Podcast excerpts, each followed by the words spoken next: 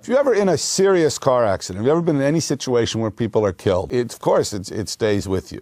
You learn bitter lessons. I mean, people, you learn that people want to believe bad things, that it's more fun to believe that evil people went off and did this bad thing than there was an accident. And then our legal system is set up so you have to find fault. Someone was at fault because something happened. And they'll make shit up. I mean, that's the other thing that's interesting. I mean, so much about the Twilight Zone is un- that's been written about and everything is untrue. Actually, it took almost six years to find out what happened in the Twilight Zone accident. That was that was interesting because nobody really understood what the hell happened. But in terms of the Twilight Zone, that was absolutely terrifying and horrendous thing. Yeah, I, I think about it all the time. You know, it's uh, it's it's terrible.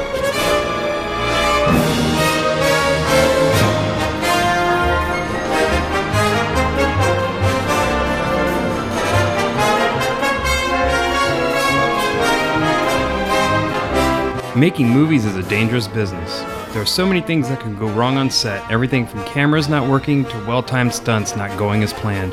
And throughout cinema history, some of those who make films have been hurt, maimed, or even killed. On today's morbid episode of Slums of Film History, we'll be focusing on those films where someone met their unfortunate demise. We'll discuss whether or not these fatalities brought about change or if the show simply went on. Today, we're dead on set here on Slums of Film History.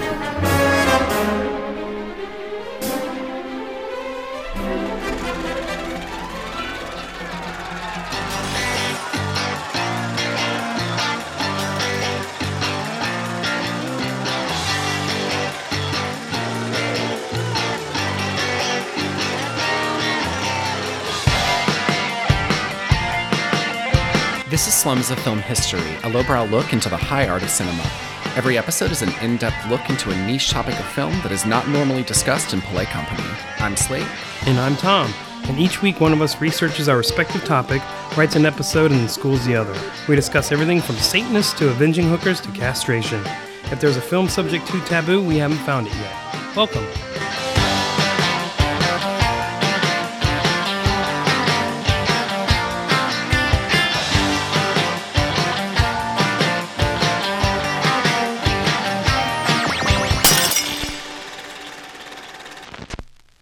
Hey, Slate. Hi, Tom. How's it going? I'm good. How are you? Oh, man, I'm, I'm excited. All right. So, this is the second to the last episode of season yep. two. Yep. The right. penultimate episode, whatever that means. Yeah. But yeah, this is the second to last episode, and then we'll have one more, and then it's the end of the season. And so that's it. Then we're going to take a little break. yeah, And then when did we decide? December? yeah, probably. I think December. it's the fir- I think we decided the beginning of December will be season three. That seems about right. Yeah. So. So that'll give us a couple months to kind of get everything back in order, figure out what episodes we want to do, the shit loads of research it takes us to be able to these, write yeah. these. So we'll see. Um, yeah. So, it's- but it's been a it's been a fun season, I think. It's been a fun season. We set it up a little bit better so it wouldn't be so stressful, even though that didn't really help me much. I was still stressed out doing a lot of well, work got crazy for me. So anyway, I'm still writing my last episode, and we're recording it in an hour. Right, so, like right now he's writing it, Well, it's there'll never be enough time. no, no, it's never enough time. But anyway, yeah, I've enjoyed this season. I think we've got some pretty good topics. So I'm Yeah, glad. me too. um, I never thought we'd make it to season two, so, and here we are almost finished with it. God. All right, I'm pumped for this one. Yeah, yeah. This one is, uh, well, as I said, it's pr- a pretty fucking morbid topic, but I think it's an important one, and it's probably even a little highbrow for us. I mean, yeah, we talk about some morbid shit, but I mean, this is something that really affects the film industry, and a lot of the movies that I'll talk about today. I mean, you know, there's some famous people that that died, or you know, Yeah. some terrible things that happened. I'll make fun of their deaths, so that will. Oh, no, I know you knock will. it down into lowbrow territory. Yeah, yeah, we'll we'll make it work. Yeah. Yeah, so I have no problems with that. Okay, so before we start on this one, I like to do what I always do, which is I'm going to set some parameters of what I'm going to be discussing. Sure. So one is that I'm trying to focus mostly on actors who died on set, but there are plenty of other film-related personnel like stuntmen, technicians, and even animals that get mentioned as well. Mm-hmm. And the reason for those mostly is because of uh, they tie into industry changes that occurred because of their deaths. Sure, makes so sense. that's why I wanted to touch on those. Also, I tried to only include those deaths that were a direct result of an incident on the set and not something where an actor had a random heart attack and died while filming. Yeah, we don't care. Yeah, nobody cares. And like an example of that, uh, actor comedian Redd Foxx died on the set of a TV show called The Royal Family. This was back in '91. But he had a heart attack that was totally unrelated to shooting. Yeah. Right. So uh, just to give you an example, I'm not talking about shit like Yeah. that. This Boring. right. The, yeah. Working on this movie is what killed these people. Yeah. is what Unless you didn't about. die spectacularly, Right. that's not right. a thing. Yeah. Because you signed on this film is why you're dead. Right. That's what I'm talking Okay, about. Okay. That's that's good. Yeah, just to give you the box that I'm playing in here. So, as I said, I told you it was going to be pretty morbid. Anyway, let's get started. Okay, so the first instance that I could find of where somebody died on set was a movie called The Skyway Man from 1920. Okay. All right, and it's a lost film, silent film, and it was directed by a guy named James P. Hogan. And the film stars a, a stunt pilot named Omar Locklear and an actress named Louise Lovely. She's lovely Oh, that's nice. what happened was pilots Milton Elliott and Omar Locklear, as I said, were killed on 2 August 1920 during filming. Their plane crashed uh, in Los An- Angeles near Wilshire Boulevard.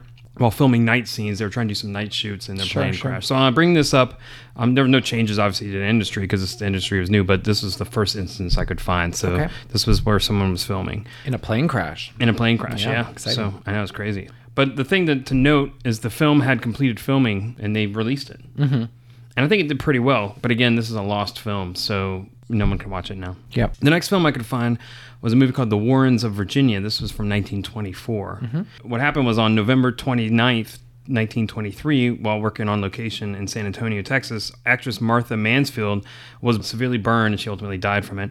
When a match was tossed by another cast member after they lit their cigarette or whatever, they threw it in a car she was sitting in for some reason. Uh-huh. It caught her costume on fire Oh shit. and the whole car went up and she the, her clothing burst into flames and she was burned severely and she like died the next day That's horrible. It- the, the movie was a period drama from the civil war so she had this big, Big flowy civil war and- yeah, yeah. and that shit was flammable as hell and Wow. yeah yeah yeah and also just to point out i think she's the first major actress because she was a big deal uh, at the time Mm-hmm. in movies uh, she's the first major actress i could find that died while making a movie Oh wow. yeah. All right. So the next one, and I know you've heard of this movie, was Ben Hur from 1925. Mm-hmm. And the way that this came about, it was during the chariot race scene. So Louis B. Mayer, who was the, the head of MGM, was disappointed by the original chariot race scene. Okay. He was like, eh, it's not, it's too tame or whatever. So he offered a prize of 100 bucks, I guess, to who could be the most reckless.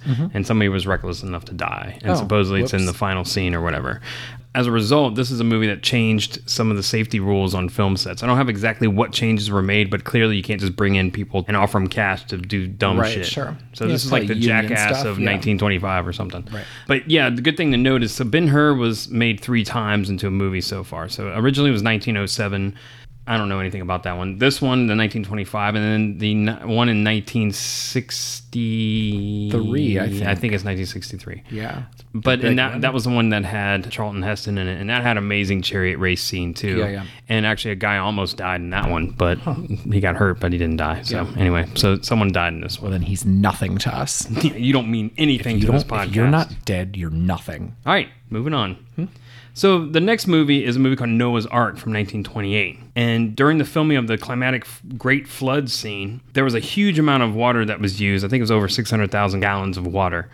And in that scene, three extras ended up drowning. One extra had a injury that was so bad on his leg that his leg needed to be amputated. Oh no. And then a number of people suffered broken limbs and other serious injuries. What happened was they had these extras in the water in this like floating tank or whatever, and they just mm-hmm. kept dumping water on them and filming it. Okay. And it fucked them all up. This also brought out a bunch of changes in filming. One, that you can't just fuck with extras like that. Right. Sure. One interesting note is that one of the extras that were hurt was a young John Wayne. Really? Yeah, so Oh. John Wayne got hurt on this film set.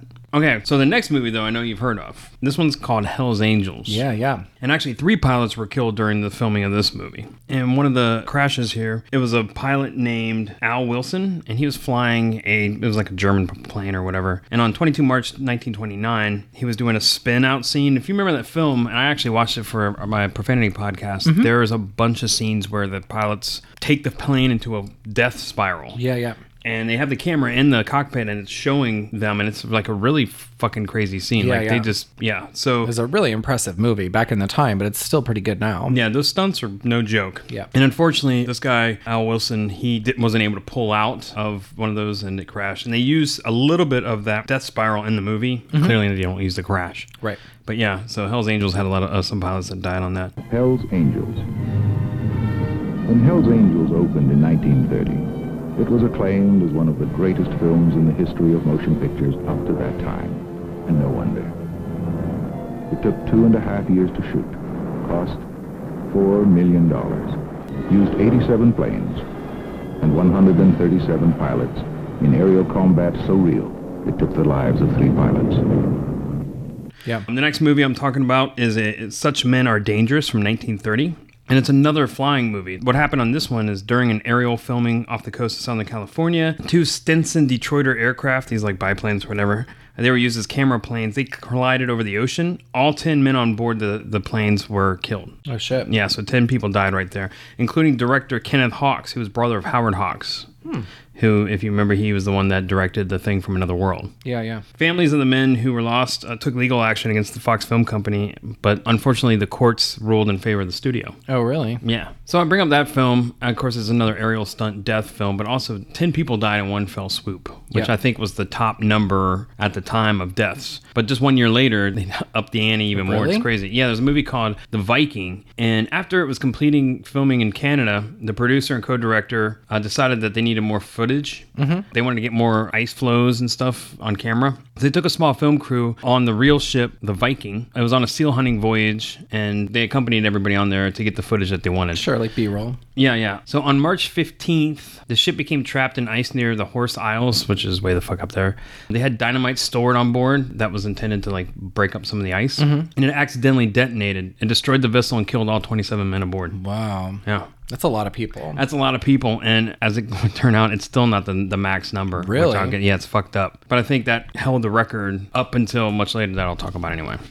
Okay, so the next movie I'm talking about, and so I'm kind of giving you some of these examples, but I'm also trying to hit on the ones that really had some change. Sure. And that's what this next one does. All right, this movie's called The Charge of the Light Brigade from 1936. Mm-hmm. During the filming of the charge sequence, this big charge where they're running the cannons and things like that, a stuntman was killed when he fell off his horse and he landed on a broken sword mm-hmm. that was lying up. Oops. And also, like three dozen horses ended up having to be killed in this thing. They were injured and killed. Aw. The way they were filming this movie, I mean, they're doing the charge and they had like, you know, bombs and stuff going off or whatever. They would use trip wires to trip the horses to make it look like they were being knocked down. Oh, sure. And it, they would break their legs. People would get, you know, the horses would land on people. Uh-huh. It was fucked up. Yeah, yeah. I watched this and I have the link I'll put on the site. It's an impressive sequence, but fucked up when you know how they did it. I mean, Right. the people are getting slammed. These horses are flipping. I mean, this, yeah.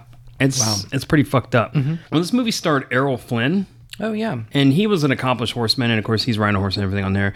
But when all this happened and all these horses had to be put down, he like got really pissed to a point where actually the director, Michael Curtiz is his name, Errol Flynn like was gonna kick his ass. Oh, wow. Like they got into a fight. But because of this charge sequence and because all these animals had to be put down and the injuries that were sustained on set, US Congress passed laws that protected animals used in motion pictures. So this is the first time that they had actually passed a law to protect animals, which is a good thing. But it Right. took 36 horses dying and people getting killed Sure. to do it. So that so you're saying that's the origin of no animals were harmed during the filming of this? No, that's actually not where that came from. But this is the first time they, they really started protecting animals.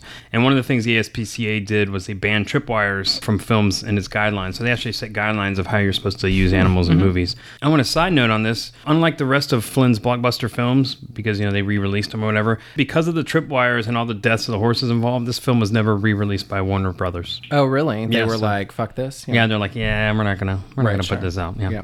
It's languishing in a vault with "Song of the South" or whatever. Right. I don't know. You bring up the the animals harmed thing. The next movie is the one that dealt with that. It was called Jesse James. That was from 1939. And a horse was killed during a scene where it was ridden off a cliff into a river. The stuntman who was riding the horse, all he did was like lose his hat, but the horse like broke its back and died. Aw. And of course, spurred by public outcry, the AHA, the American Humane Society, opened a, an I thought you were going to say the American Horse Society. The- yeah, the the American Horse Association, close enough. The American Humane Association uh-huh. opened up a Hollywood office in 1940, and through an agreement with the Screen Actors Guild and the Motion Picture Producers and Distributors Association, of course now the MPAA, we Right. talked about that before. They were granted the authority to monitor all animal action on movie sets. Oh, so that was the movie of where they actually have somebody on there making sure that you don't Right. kill a horse. Yeah, exactly. So, like I said, they developed filmmaking guidelines. They always had a person on set. I mean, it was an agreement, so it wasn't like the film couldn't get made if they didn't have anybody on set, but they wouldn't get the no animals were harmed in the making of this movie Right, unless sure. they got that on It's there. It's like a seal of approval, Basically, kind of. yeah. But what's What's kind of messed up about that is some movies have used the no animals were harmed thing, even when that wasn't the case, even when they didn't earn the permission from the AHA. Right, sure. Yeah, they probably didn't patent it, so. On the occurrences that this happens, the AHA actually sends studios and distributors um, that are connected to these productions a cease and desist letter that demands the unauthorized disclaimers to be removed from the theatrical and DVD releases of the movies. So they send them something. If they still say go fuck yourself and don't do it, well, there's another way to combat the unauthorized use. And what they do, what the AHA does, is they put the disclaimer of all the productions that they actually approve or whatever the rating was on their website. And they actually Okay. have a system of rating for how animals are treated on movie sets. Oh, really? All right, so the next film I want to talk about is a movie called My Life for Ireland from 1941. Mm-hmm. I bring this up because it's fascinating. It's an anti British Nazi propaganda film. And there's a scene during the epic final battle scene. Several extras were killed when one of them stepped on a live landmine. Oh, shit. Yeah, the footage is said to have been included in the release prints, though no proof of this has ever been established. And I put this in here because it's a Nazi propaganda film, and you know, fuck them. Right, yeah. All right, so this next one I had to include. Now, this is slightly different than my other films that I talk about, in that, as I mentioned, my parameters where somebody died on set. But this is a little different. You'll see why. The next film I'm talking about is a movie called The Conqueror from 1956. Okay. It is an American epic film directed by Dick Powell, and it stars John Wayne as fucking Genghis Khan. Mm-hmm. So, white guy as an Asian Of course. Conqueror. Co-stars Susan Hayward and Agnes Moorehead, and it was produced by Howard Hughes. And as I said, during production, nobody was harmed in, in the making of this film. Mm-hmm. So why do I bring it up? Well, it turned out that the film exterior scenes were shot on location near St. George, Utah, because it had a similar look to Mongolia. This, mm-hmm. you know, where it's supposed to take place, of course. Mon- Yeah, I've never been to Utah nor Mongolia. so no, but supposedly know. the landscape was very similar, mm-hmm. or enough to film. Unfortunately, it was about 137 miles downwind of the United States government's Nevada test site, an extensive above ground nuclear weapons testing site. Oh, shit. Yeah. And there had been some extensive testing done there just a few years prior, like 1953 or whatever. And now, granted, let me just caveat this by saying there's been controversy surrounding whether or not filming here actually contributed to all these deaths. Sure. But I'm going to read you the deaths and you tell me. Okay. So, director Dick Powell died of cancer in January 1963. Pedro Armendariz, who was also in the movie, was diagnosed with kidney cancer in 1960. Mm-hmm. He committed suicide in 1963 after he learned he was terminal. Susan Hayward, John Wayne, and Agnes Moorehead all died of cancer in the 70s. Cast member John Hoyt died of lung cancer in 1991, and of a cast and crew of 220 people, by 1981, 91 of them had developed some form of cancer, and 46 had died of the disease. Jesus. Several of John Wayne's and Susan Hayward's relatives also had cancer scares when they had visited the set. Michael Wayne developed skin cancer. His brother Patrick Wayne had a benign tumor removed, and Hayward's son had a benign tumor removed from his mouth. Uh, I don't know, you know. Yeah. But okay, Cancer but runs in families, but. it can, yeah, Yeah. but damn.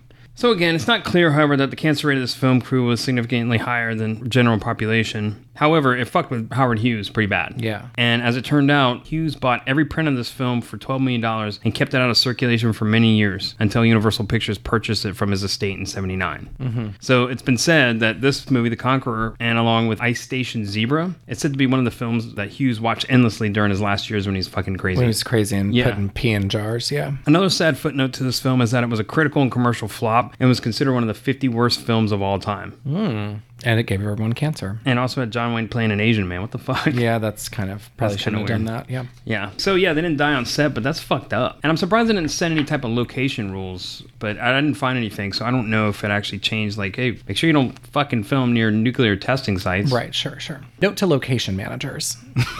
Don't Do not Film on nuclear testing sites, yeah. yet. So, so my Chernobyl shoot, I think I'll probably have to cancel that. Yeah, I guess so. Fuck. So some of these I'm going to go through. They're just they're interesting to me. So I'm just going to kind of breeze a few that aren't really standouts, but you might have heard of them. All right. So the next one is a movie called Lieutenant Robin Crusoe, USN, from 1965. Is that Robinson Caruso? I think it's supposed to be a take on that. Uh-huh. And it's cameraman Robert King Baggett was killed during filming when, when a huge wave hit his boat and washed him over. I knew I, I read that so you'd enjoy it. The next one was a movie called High Jungle from mm-hmm. 66. And on September 28, 1966, Rawhide star Eric, you remember Rawhide TV show? Raw, rawhide, 'em in raw. Okay, The star from that show, Eric Fleming, he was filming in Peru. During the final stages of shooting, his uh, canoe overturned and he basically got swept downriver and he died. So and his body, of course, was found three days later. Gross. So the next thing I bring this up because this, you know, might be something that you're familiar with. This was a Pontiac commercial in 1967, hmm, mm-hmm, mm-hmm, mm-hmm. and what happened was cameraman Rafael John Esposito and actress Brenda Lee Meisenheimer were killed in Thousand Oaks, California, when a camera boom suspended from an oncoming camera car crashed through the windshield of their car and I guess killed them. Oh shit. So they were filming a Pontiac commercial. Yeah, I remember that. I'm sorry, I didn't mean I remember it that I was around, but I remember it in advertising history since I work in advertising. Oh, really? They taught this, and Yeah. they're like, "Don't kill your actors." Kind of. I mean, it was more of a. Well, I think we talk about it a little bit later, don't we? Oh yeah, I mean we talk about some more stuff, yeah, but but that's okay. But uh, yeah, first commercial on here. There's a couple others, and we'll talk about. There's some TV shows coming up too. Mm-hmm. But the next one is a movie called Shark! Exclamation point. I'm about to talk about that in my next episode. Okay, well mm-hmm. then see synergy. We're tying it all together. Go ahead. Okay, I'm stealing your thunder. I don't care. Oh, I'll t- I can tell you what happened. Okay, well tell me what happened. Okay, so it was a Troma movie, and it was it was it was produced by Troma. In 1969. Yeah, and Samuel Fuller was the director. Okay. And they had Troma? stu- it was Troma. Yeah, I looked it up. I thought it was weird too. I didn't know that you were around then. All right, they were. fine. Fuck yeah. it. All right, go for I it. looked it up. So Samuel Fuller was directing the movie. correct, It yeah. Mm-hmm. was uh, an adventure movie about a, a, a gunslinger. And it had a kind of like underwater, you know, treasure plot. And an extra was down there. There was supposed to be a shark scene. They had allegedly sedated all the sharks. Yes, correct. But they must not have sedated one, or they did it wrong, or something like that. And the shark attacked and ate a an extra. Right. And they went ahead and they filmed the rest of the movie. They they did it, but then Troma actually used that publicity for the movie. Yeah. They renamed it Shark. It was supposed to be titled Caine. After and the they- main character's name. Right, and Yeah. they retitled it Shark exclamation point and recut it into basically a shark movie. And they're like, and a guy died. Yeah, and Yeah. then Sam Fuller, I think, pulled his name it, off of it, and he was like, "That's bullshit that you're gonna exploit somebody's death." Right. Yeah, Burt Reynolds played Caine in the movie. Burt Reynolds. So yeah, yeah, in it. But, but yeah, mm-hmm. that's yeah, good job. Yeah, thanks. We're talking about it next week. Yeah, so- we will. We'll- Yep, Shark. And as a, another companion piece to that, the next movie that I found was a movie called The Last Lion from 1972. Okay. I don't know anything about this movie. All I know is that a sound technician named James Chapman was mauled to death by a lion during the filming of this movie. Oops. So apparently, if you're going to name your movie after the creature in it, somebody's probably going to die from that creature. Mm-hmm. Yeah. So lion and shark. yeah. Mm-hmm. So just be aware of that mm-hmm. going forward. Next one I got here is one called, and this this is kind of a weird, interesting one. It's called "Comes a Horseman" from 1978, and there's a scene where actor Jason Called Rob- Comes a Horseman. comes a You horseman. didn't talk about that one. In, I didn't uh, talk about in my bodily fluids. I Yeah, did not talk okay. about comes a horseman, but yep, comes a horseman. Place joke here. So they were filming a scene where Jason Robards' character was supposed to be dragged to death, and his stunt double Jim Shepard was actually killed when that horse was dragging him, and it veered off course, and he like hit a fucking fence post. And they actually kept that scene in the film up until the point where he hit the uh-huh. fence post. So, so, so yeah. Next thing I got, speaking of TV shows, is somebody died on the Dukes of Hazzard. Really? Yeah. So the Dukes of Hazzard in 1980. Was it Boss Hog? No, it was Roscoe. Was it Roscoe P. Coltrane? Right. Yeah. It was an assistant cameraman, and he was killed. And eight other crew members were injured when their camera truck flipped when they were rehearsing a chase scene. So, Hmm. cameraman was killed. And then also that same year, 1980, a person working on Magnum PI was killed. It was cameraman Rob Van Der Kar, and he was killed in a helicopter crash while filming the episodes. They were doing a helicopter scene, so that's pretty fucked up. The next thing I got is World War III, a movie called World War III from 1982. It was a made-for-TV movie, and it was uh, director Boris Sagal, who was also the father of Katey Sagal from Married with Children and Sons of Anarchy. It was her father. Uh, he was fatally injured when his skull was fractured because he walked into the rotor blade of a fucking helicopter. Whoops. Oh, I think I remember hearing about that. Yeah, that's That's- that's a big one. Yeah, that's a big one. You walk into a fucking blade, and actually it So ties. did he just go everywhere? I, I, his head did, Yeah. but that ties into our next one, which is a big one. Uh huh. Can you guess what it is? What year are we in? 82? We're in '82, so what would be the next one? I don't know. Twilight Zone, the movie from 1983. Oh, yeah, yeah. So this movie was a big damn deal, obviously. On 23 July 1982, actor Vic Morrow and two child actors, Renee Shin Yi and Mika, Micah or Mika Denli, were killed by a helicopter during production. What happened was Vic Morrow was pulling these two children along through this like water, and the helicopter was hovering above them, and pyrotechnics were going off. When the pyrotechnics were too close to the helicopter, it fell into the water and uh, decapitated two of them, Vic Morrow, and then crushed the other kid to death. And there's, I mean, you could see it on that. You know, it's not that graphic. I mean, it's kind of graphic, but you could see that it's filmed. They have it. Shit. And just to go into some detail here, so Twilight Zone, the movie, it was a Steven Spielberg produced anthology movie. And came out right around the time when anthology movies were big. There was a lot of like Creep Show and all that was coming Yeah, out. yeah. So there were four different segments to the movie, and one of them was directed by a different popular director at the time. One was John Landis, one was directed by Spielberg, one was by Joe Dante, and then, you know, one was directed by fucking George Miller of Mad Max fam. Oh, really? Yeah. Which one did he do? He did the one about the airplane. Oh, yeah, the terror at 10,000, Yeah, 50,000 did feet one. up or whatever. Yeah. Yeah, it was a good mm-hmm. one. Yeah. So the segment that this happened was a segment called Time Out, and it was the one that was directed by John Landis. Mm-hmm. And as I mentioned, they were filming a, a night helicopter scene. There was a lot of pyrotechnics going off. One was too close to the helicopter; it crashed. But they had violated a lot of fucking rules on this set Mm-hmm. already. For one, the two child actors were hired in violation of California law. Which prohibits child actors from working at night or in proximity of explosions, which they violated both of Yeah, these it's a big one. and also requires the presence of a teacher or social worker, which was also not there. During the subsequent trial, the illegality of the children's hiring was admitted by the defense, and Landis admitted culpability for that. But he didn't admit culpability for the accident. He just said their hiring was quote unquote wrong.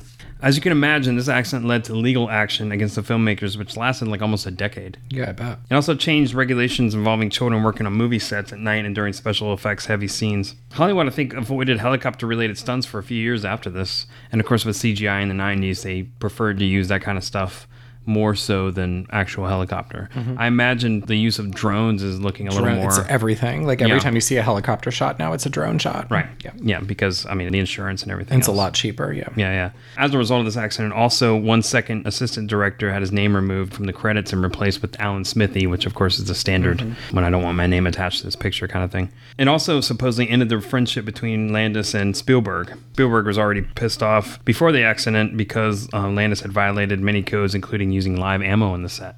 Oh, really? So he just like said, "Fuck it." A helicopter crash near Magic Mountain today brought tragedy to the set of the Steven Spielberg movie, The Twilight Zone. Actor Vic Morrow and two small children were killed when the chopper came down as they were shooting a war scene. The scene called for a nighttime bombing of a Vietnamese village in which actor Vic Morrow was supposed to pick up two Vietnamese children and run across the Santa Clara riverbed. The crash tore the rotor blade from the chopper, killing Morrow, six-year-old Renee Shin Chen of Pasadena, and seven-year-old Mai Ka Din Lee of Cerritos. There were six persons in the helicopter when it crashed, including director John Landis of Animal House fame. Okay, talking about changes, I think one of the biggest changes that happened that came directly from Twilight Zone was the rise of risk management. Like, so there was a lot of risk management consultants that were hired by movie studios from then on out. Sure. There's an individual that I'm quoting from an article. His name's Chris Palmer, who said, "Yeah, Twilight Zone basically created his job." This guy had worked on shoots like Titanic and Speed 2 and all those other action movies and stuff. And he said that you know before and after Twilight Zone, there was a sea change. Obviously, people didn't want to go to fucking jail, go to court, or have unsafe movie sets. So they would hire these consultants that would come in even before principal photography begins, and they would check out the location.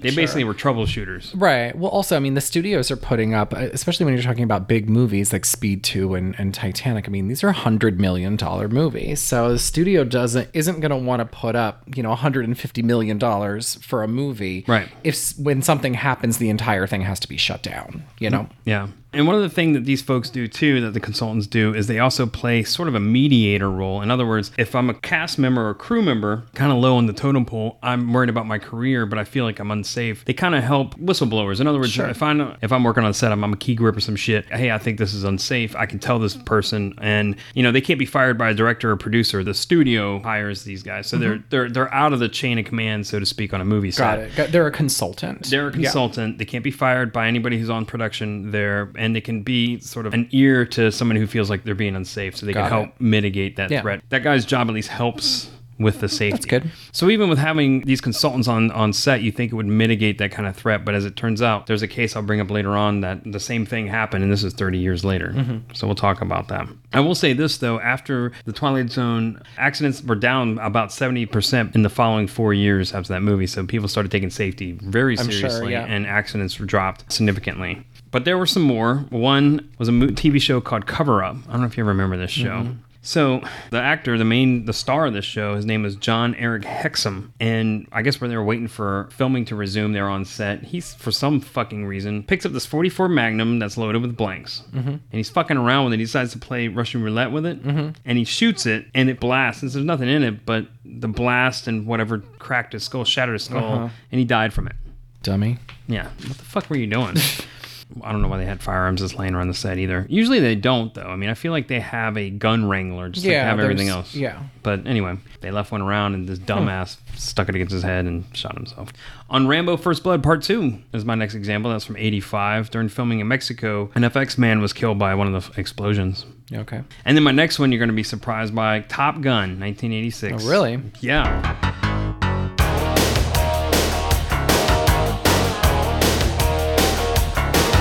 On September 16, 1985, acrobatic pilot Art Scholl crashes airplane while trying to do like a stunt. Mm-hmm. He was a renowned pilot and he'd done, you know, a bunch of camera work or whatever. And he was hired to do in-flight camera work for the film. So he's supposed to do like a flat spin, but he was trying to do it and film it. The last radio signal they got from this guy was, I have a problem, I have a real problem. I guess he couldn't pull out of the spin when he's mm-hmm. filming it. And then he was unable to recover and he crashed in the ocean, but they never found the aircraft at all. They never found the foot Really? film or nothing or him. Mm-mm. Wow. I think they might have found some pieces or something, mm-hmm. but you know, yeah.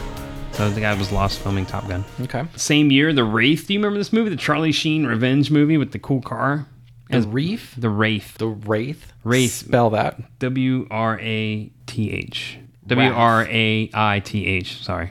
Wraith. Okay. Wraith. Yes. I don't know even A know wraith that is like a ghost or spirit or. Oh, I didn't even know what that word meant. Yeah. So, I just thought you were saying wrath wrong. but yeah, no, You know how to say wrath. I do know how to say. Got it. And biopic.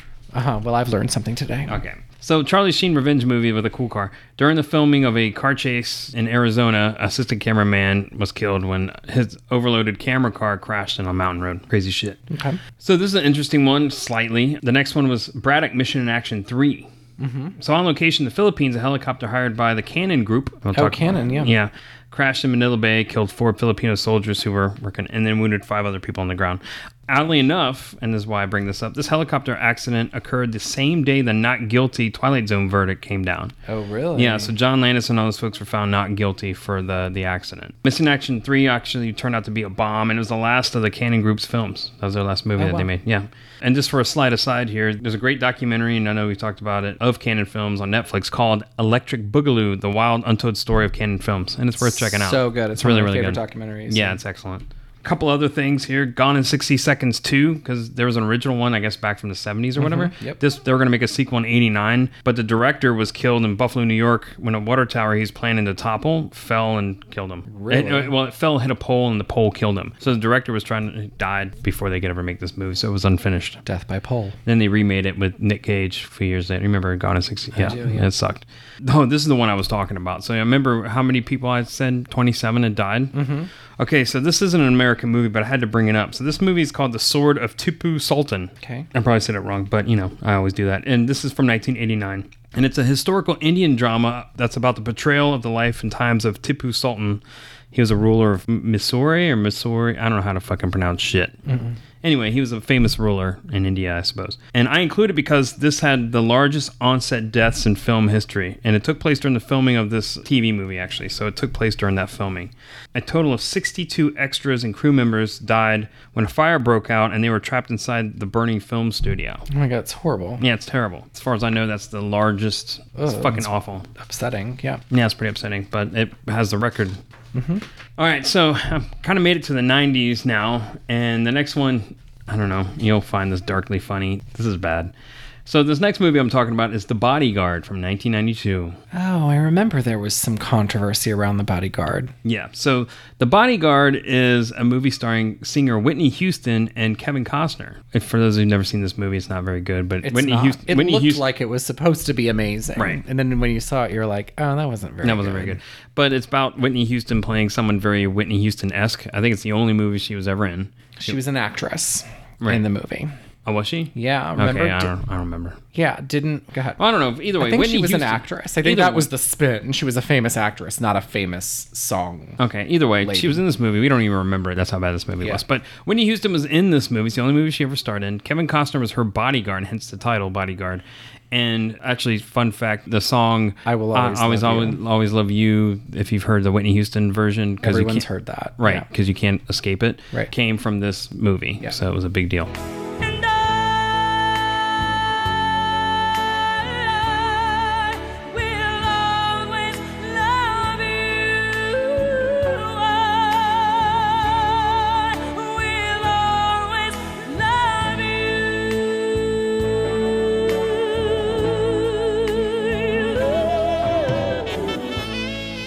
What happened was the crew driver named Bill Vitagiano was killed in an onset accident when he was crushed between two colliding scissor lifts during the preparation of underground parking garage scene. Death by scissoring. Yeah, that's, that's terrible. So the next one I remember vividly, and I'm sure you do too, and that's from The Crow, 1994. That's what I think is the one of the most famous ones of all time. is one of the yeah. most famous ones, the most modern famous ones. The son of late martial arts star Bruce Lee has died.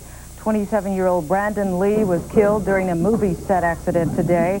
He was filming a scene for the movie The Crow when he was hit by a projectile fired from a gun loaded with blanks. So it happened on March 31st, 1993. And the star of the movie, Brandon Lee, who was also Bruce Lee's kid, he was accidentally shot and killed on the North Carolina set with a 44 Magnum gun that had blanks in it. The reason he got killed by it was there was a dummy round that had come dislodged when they were using the gun for other filming, Right. and it got lodged into the barrel. When they used the blanks, the blast from the blank shot the dummy round out just like it was a normal bullet. It hit him in the stomach, and then he like died the scene that was being shot was he was in his apartment witnessing his wife or whatever getting attacked or, and one of the bad guys shot him it's weird too because this movie has like nothing but gunfire through the whole Right, scene yeah. so the one scene where it's like one gunshot is the one that actually Yeah. was the one that It's injured so somebody and killed them it was crazy it was Really very bizarre. very what they ended up doing too is and they got the blessing, I guess, of the Lee family to continue filming. And this is one of the earliest examples I could find of using CGI and digital effects to put an actor's face on a different person's body. Right, yeah. Because there was a couple of fight scenes that they ended up filming kind of far away and changing a few things so that they could still add his face. Right, because they had already everybody. filmed so much of it that they couldn't really go back and like recast it. No, they couldn't. It was mostly done. There was a couple of scenes left, and that's all they had to fill. So they changed a few things, CGI'd his face on there, and, and that's how they did it. Let me go back and say that Lee getting shot was actually captured on film, supposedly. Mm-hmm. So there's different accounts of what happens to that footage. It's not online, Yeah, no. but supposedly it was either destroyed. Some people say that. Some others say that it was given to the Lee family. Nobody really knows what happens to it, but it was were like, "T- "We're so sorry we killed your son. Here's the footage of it." Here's the footage and take We it wrapped home. it. Yeah. So yeah, that was a big, big damn deal. Obviously. Yeah. And also, I don't know if you remember this too. At the same time, there was a movie that came out. It was a, a biopic about Bruce Lee called Dragon, the Bruce Lee story. It came mm-hmm. out in like the year this happened. And it was a movie that played up this whole Bruce Lee curse. I don't know if you remember this. Mm-hmm. Okay, so the movie, and you, that you'd always hear that Bruce Lee was cursed. Some ancient curse was put on his family. And this movie had just come out and it had talked about the curse. And the movie also kind of ends right around the time that Brandon Lee was born or whatever. yeah. And it was Jason Scott Lee, no relation, that played Bruce Lee in the movie. And then, uh, like, right when that movie came out, then Brandon Lee died mysteriously There's on the set. There's a lot of conspiracy theories yeah, about the of two of crazy them. yeah. stuff. So it just certainly tied into that legend about the Bruce Lee curse or whatever. So this was 93, 94. The next movie that I'm talking about was uh, Vampire in Brooklyn, 1995. Mm-hmm. It was a uh, Eddie Murphy vampire movie, starred Angela Bassett also, and it was directed by Wes Craven. Not he wasn't doing so well right then. Yeah, yeah. It's a rough, rough patch there. But what happened was Angela Bassett's stunt double, Sonny Davis, fell to her death when a stunt went wrong. The death led to a $50 million wrongful death lawsuit against Paramount Pictures, so there's some legal action on that one. Yeah. Did they win? Do you know? I think so, yeah. I Yeah. think they got the lawsuit. But it's like you're also a stunt person, so it's like Yeah. I guess they can sue you for like negligence if something goes wrong. Then Yeah. But it's also like you're the person that's supposed to die, not Angela Bassett. it's fucked up. I mean, you're the one that's supposed to get hurt, but I mean, if the stunt goes right, you're not supposed to die, you know. Hmm, but semantics. Every stunt person should die, is what I'm saying. Remind me never to work on any film set if you don't die as a stunt person, then you didn't do your job. Right. Hashtag die for your job. All right. So the next movie was from 2002. This was Triple X.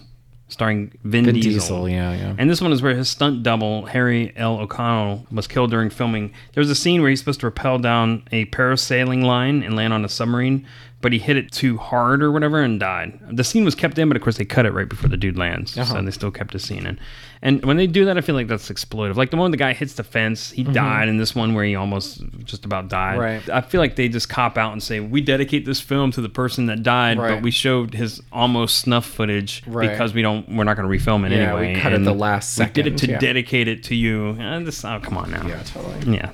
Next movie was The Dark Knight, night 2008. Oh, really? Yeah, cameraman Conway Wickliffe was killed in 2007 on the set of The Dark Knight as he rode in a pickup truck that was driving parallel to a stunt car, and the pickup missed a 90 degree turn and just crashed into a tree and killed him. Oh, wow. Yeah, it's fucked up. So, if you notice, there's, these are some popular ass movies. Yeah, yeah. Well, I guess it just goes to show you we only really know, we only really hear about it when it's the main actor, you know? Yeah. When it's someone that's famous, not like a cameraman or a stuntman, you know? Right, and there's really not a lot. I mean, you, obviously there's more stunt people or whatever because they're the ones supposed to be taking a hit, Yeah. breaking arms, do whatever. So they're put in a lot more dangerous situation.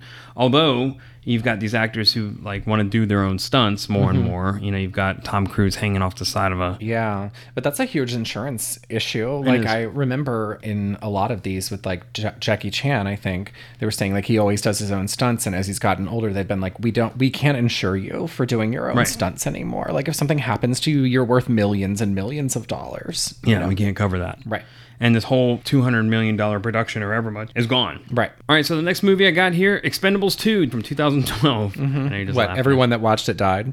yeah, they died from this sucks. So yeah, this is fucked up. So while filming in Bulgaria, a stuntman was killed and another was left in critical condition during a staged explosion on a rubber boat. Surviving stuntman underwent a five-hour operation, which you know left him in stable condition. But yeah, stuntman on a rubber boat died. More stuntmen. This next movie, though, is pretty. I didn't know this. Uh, go, I didn't know half of these, but I mean, I definitely didn't know this was the case on this movie.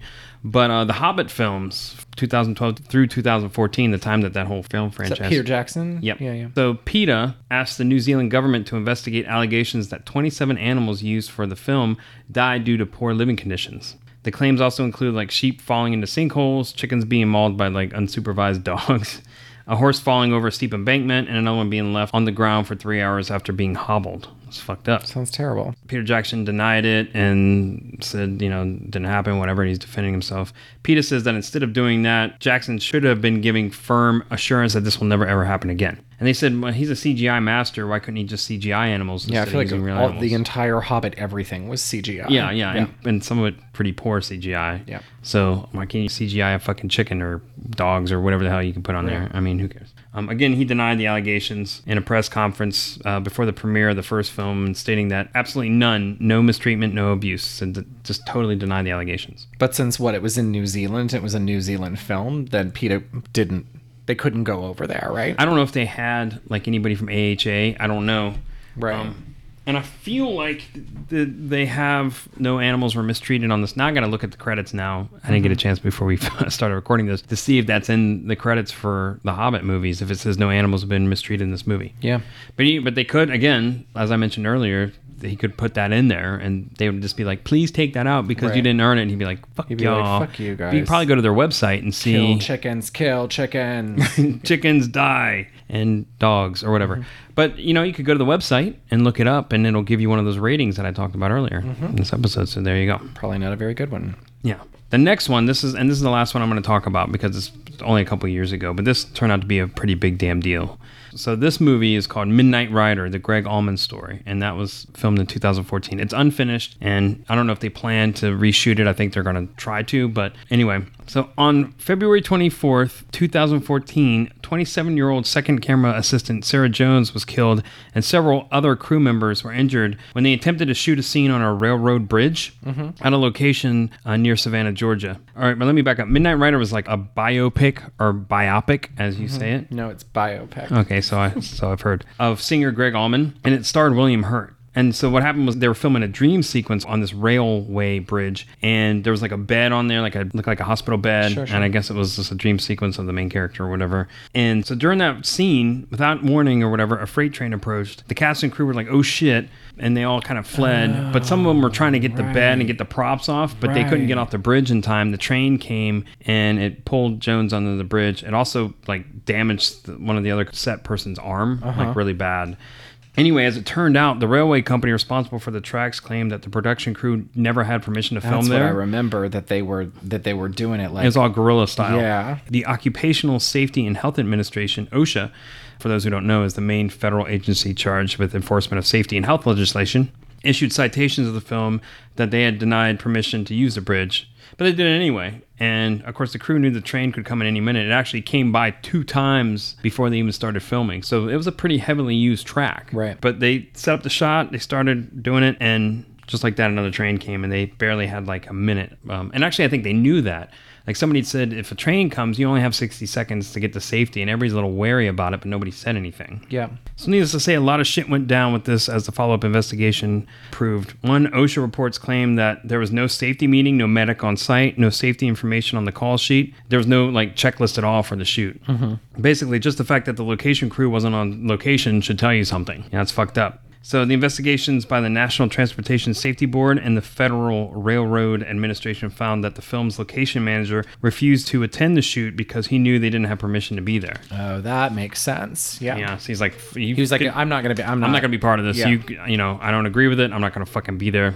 But even though after all this happened, within days of the tragedy, the filmmakers requested permits to continue filming, which that prompted William Hurt to pull out of the film and Gregg Allman himself to make this appeal that, and I quote, "Your desires as a filmmaker should not outweigh your obligations as a human being. I'm asking you to do the right thing and set aside your attempts to resume the production out of respect." So, I mean, that's a noble thing. Yeah. Well, especially if they. That, that wasn't an accident. No, You know no, I that was negligence. Yeah, they yeah. were just they didn't they disregarded all the rules and just went out there and did it. And now I'm a fan of guerrilla filmmaking, but that's some bullshit. You know what I mean? That's Right. fucked up. They knew what they were doing. You know, and as of right now, I, the film is still on hold as far as I know. As I was researching this, it looked like they were trying to figure out a way to get it filming back up again, but I Mm-hmm. don't know. It's been two years. Uh, one thing to note, though, the director Randy Miller and a couple of others were charged with involuntary manslaughter. He pled guilty, I think, to help plead the other people off. Sure. Some of the other people, the production uh, members, and he got two years in jail for this. Wow. So he should be getting out pretty soon, I guess, or whatever. But some good things came out of this, though. You know, as I mentioned, some of these things led to some change. One of the things was Jones' parents established the Sarah Jones Foundation, which, in addition to advocating for set safety, will also award film scholarships and take on initiatives such as creating a safety report website for crews to report incidents. And they can recommend a timeout mechanism where crew members can pause production to address safety concerns and for awarding a safety stamp for the credits of movies and shows that uphold the highest safety standards. So kind of like a no animals were harmed in this movie, Sure. like this Like meets safety, safety requirements. rules, yeah. Right, right, right. At the Sundance Film Festival the following year, the Jones family unveiled a three-minute public service announcement featuring people from all over film industry. It had like director David Lynch and Jack Black were in it. Mm-hmm. You know, we are all Sarah Jones, but it showed like Key Grips and a bunch of other people. You know, set people, set designers, everybody Yeah, was sure. just in. Yeah, it's like a public appeal. It was a to- public appeal, Yeah, and it implored film crews to stop and care and make safety a priority. yeah. yeah. I am Sarah. I am a DP. I am a key grip. I am a director. I am a script supervisor. I'm an actor. I am a producer. We make films, television shows, And commercials in a variety of environments. Recently, we lost one of our own. Sarah Jones. Sarah Jones. It's time to take a stand. To make safety our new number one priority. If you see something, say something. If you feel unsafe, speak up. Help us keep the memory of Sarah Jones alive. By looking out for one another. By looking out for one another. To put things back into perspective for what's really important. The shot or someone's life. So that's a good thing. Oh, absolutely. I mean, absolutely. yeah. And I was curious. You shouldn't have to die because you know you're a dolly grip. You know, Right, or and- just a set person or Right, somebody who's because Peter production. Jackson wants to get you know Right. an epic. Get you in here. We got to get this shot. right. Like You know. that shouldn't somebody shouldn't have to die because of that. You know. You know, but that reminds me, and before I close this thing out, so I remember hearing about the French Connection with William Friedkin. Mhm. Friedkin, I'm surprised Yeah. fuckers haven't died on his shit. Yeah, definitely. Because he did some fucked up shit, and I remember this story that, he, and he tells it open. He's an interesting fellow. I'd like to meet him one day. But he was talking about how when they were filming some of the scenes in the French Connection, if you remember, every time they have like the best chase scenes ever, they always mention one of the ones from French Connection where Popeye Doyle, who's Gene Hackman's character, is basically racing a subway train to catch a bad guy. And so he's going racing through traffic. There's one part where you see it from the car's point of view where they had a stunt driver in a car and they actually just drove through traffic. Mhm. Like they just high Right, speed. They no, didn't have a permit. They didn't have anything at all. They strapped the camera to the front of the car and just hauled ass down the fucking street in the middle of the day and filmed this point of view shit. And it's in the movie. And it's fantastic shooting until and then you realize he just said fuck it. Right. I mean this guy could have gotten a head on collision, could have killed people, anything. Well, I mean, it's funny that you did a whole episode on people that died because of these, but you hear about them all the time. I mean, I can think of three right now. They said in Rosemary's Baby, when Rosemary goes out into traffic, they didn't have a permit to do that. Oh, So they just ran her in the middle of traffic. And that's why she looks so harried, you know, is because They just said go out running they the were like running traffic. That's fucked up. Um, Linda Blair in the Exorcist sequel, The Heretic, right? Yeah. The scene where she's Oh, on the, the scene where she's on the ledge. Was it her? Yeah, was it her? Yeah. Where she's on the ledge. The stunt double didn't show up that day, and so they actually put Linda Blair on the ledge of like a fifty, sto- you know, fifty floor And there's no railing. The railing is like Right. non-existent. Yeah. She's like looking over a chasm into the fucking Right. street. That was actually Linda Blair. yeah, yeah. I remember Um, that scene. Yeah, and then the third one Terrible movie. Ter- yeah, horrible, horrible movie. And then the third one was Richard Roundtree, who played Shaft in the original Shaft Yeah. movie, you know, which was super, super low budget. They Yeah. were filming across the street. He was supposed to be crossing, you know, I think it was like in Times Square, you know, a busy street. And a car almost hits him. And apparently he gives a look to the car that's kind of like, fuck you, I'm Shaft or whatever. And they were like, that was him acting. Like that car came out of nowhere. There were no permits to have him shooting, you know, across the street or whatever. And they were like, that's how good of an actor he was. He gave him a look. He wasn't scared at all. He just like gave him a look or Yeah, whatever. like, but don't hit me, motherfucker. Yeah, but they were like, he must have been terrified because they that car almost hit him. You Wow. know, it looks like a stunt, uh, like a like a scene, you know, stunt scene, but it wasn't. Well, that's very similar to that whole Midnight Cowboy scene too. You Yeah, remember that? yeah, yeah, With Dustin. Hoffman and Jon Voight, they're walking across the street, and supposedly a cab that had gone through where they were blocking traffic just almost hit Dustin Hoffman. Dustin Hoffman, and and he's like, "I'm walking here. I'm yeah, he's walking like, oh, here." I'm walking. Yeah, it's like one of the That- that- classic. but it parts, yeah. supposedly is a improv line for uh, actually almost getting hit. So. That's so weird, I know it's crazy stuff. So crazy shit always happens, and I feel like there's more luck than not that people don't get killed or hurt really bad. I feel like every director's commentary that you see, they talk about this one scene that they were trying to get on the fly, you know, and Right. something went wrong, but thank God nothing happened. You know? Yeah, but when it does, you're in deep shit, as Yeah. you've seen. So anyway, let's wrap this thing up because in the two years or so since the incident of Midnight Rider, things have supposedly gotten a lot better. For example, OSHA requires much more thorough reports of onset injuries, and all accidents that result in hospital visits must be reported. In addition, the International Alliance of Theatrical Stage Employees created an industry-wide safety hotline and the International Cinematographers Guild launched a safety app for reporting unsafe set conditions anonymously. Mhm. So you're able to, again, as I mentioned, something that, that the risk management people do. You can now have an app and a hotline to say, "Hey, this is Sure. this set is unsafe," and then they'll they'll investigate it. So certainly that means things have gotten better. Even though if you look at Midnight Rider, a lot of the same problems happened that happened on Twilight Zone. They knew it was unsafe conditions. Thirty years earlier, they knew Twilight Zone was unsafe. There's a lot of violations. They still had these violations on Midnight Rider, and these unfortunately these things happen. So Right. you know, and that's a shame. But I mean, again, things are getting better. But still, if you look at it, accidents still happen, right? I mean, last year on the Star Wars set, Episode Seven, The Force Awakens or whatever, Harrison Ford, while filming a scene, the Millennium Falcon door broke his leg. Oh, really? Yeah, that's why Huh. he, he couldn't film for several months. Mhm. He was out of the filmmaking because he had to. He fucking broke his leg Wow. filming. So I mean, even a big budget, hundred million dollar movie with you know the money J.J. for all the Abrams and- safety yeah. Mm-hmm. in the world, accidents still happen. Oh, one other side thing I just wanted to point out because I actually found this in my research. They now have movie set film accident lawyers. Like ambulance chaser accident. Have you been injured on a set Makes- accident? Uh-huh. It totally call makes now. sense. It totally makes sense. It's just like any other ambulance Right. chaser. It's so yeah. In California, you can find a set lawyer. Yeah. For your injury on set. Well, no, that makes sense. And we were having a brief chat about it last night. But you know, I work in advertising, and you know, you think about it and being like, oh, they would never put you in any unsafe situations. And it's like, no, they do it all of the time. And that's one of the reasons why there's unions and why, especially, you know, th- there's actors unions and there's SAG and there's everything like that Yeah. because you get on these giant set movies. There's a hierarchy. There are the people that are in charge that are the big wigs, and then there's girl who is a walk-on extra who's 17 years old, and this is her first time she's ever done anything. And so when when the director of a movie is like, "Come on, sweetheart, do this thing," you know, or whatever, you're just like, "I feel like I have to do the thing." You know, there's I'm the lowest level person on this set, and this is the highest person. They're telling me to do something, but it's like, no, that's not right. You know what I mean? Like they still have to follow rules, and and if they don't, then somebody's somebody has the potential to die. There's so many things that can go wrong in a movie set. You Yeah. Know? And so it makes sense. Everybody's always bitching about unions, and I'm like, they're there for your because They're there to pe- protect you Otherwise, horrible people like me in advertising will be like, can't you just get her to walk on that tightrope over top of uh, you know those hungry be fine. alligators? It'll be fine. fine. It's She'll just out fine. Just shoot it real quick. We'll do it guerrilla style. You know, it's like no, she probably shouldn't do that. You know, that's not you're you're not really being fair to her. You know. Yeah, yeah, no shit.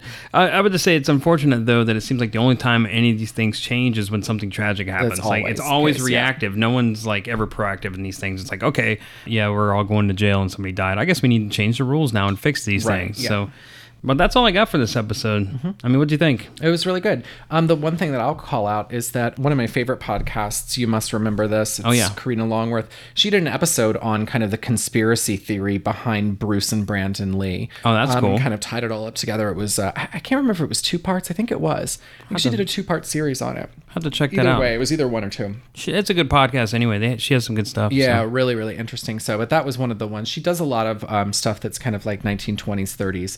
This is one of the more recent ones. So that was a really, really interesting episode that you should check out. We'll put it on the website. Yeah. But no, this is a really good episode. All right, well, super, I'm glad you enjoyed it. interesting, I learned something researching it, and I think hopefully you learned something listening to it. Yeah. On that note, before we go, this is again the second to the last episode of the season, and I'm going to pander and say if you haven't given us a review, uh, please do so. We said in the opening uh, episode in Toxic Waste that you know we don't really care if you say nice stuff, although I, I kind of do, but I don't really care. Slate doesn't care. Yeah. But at least say something if you can. We'd really appreciate it, and that's okay. The And reviews, end pandering. hel- no, hold on. The reviews help get more people to, that would be interested in the show to see that it exists, so Yeah. that they can listen to it. So you're actually doing something for people if you think they want to know more about people dying on set or jizz or, or in your jizz eye. or Yeah. whatever. Yeah, people Yeah. helping people learn about jizz. Yeah, so anyway. If you don't mind, yep. Thanks for listening. Thanks. Thanks for listening to Slums of Film History. You can find us on the web at slumsoffilmhistory.com where you can view links to some of the movies we talk about today, along with pictures, videos, and additional resources,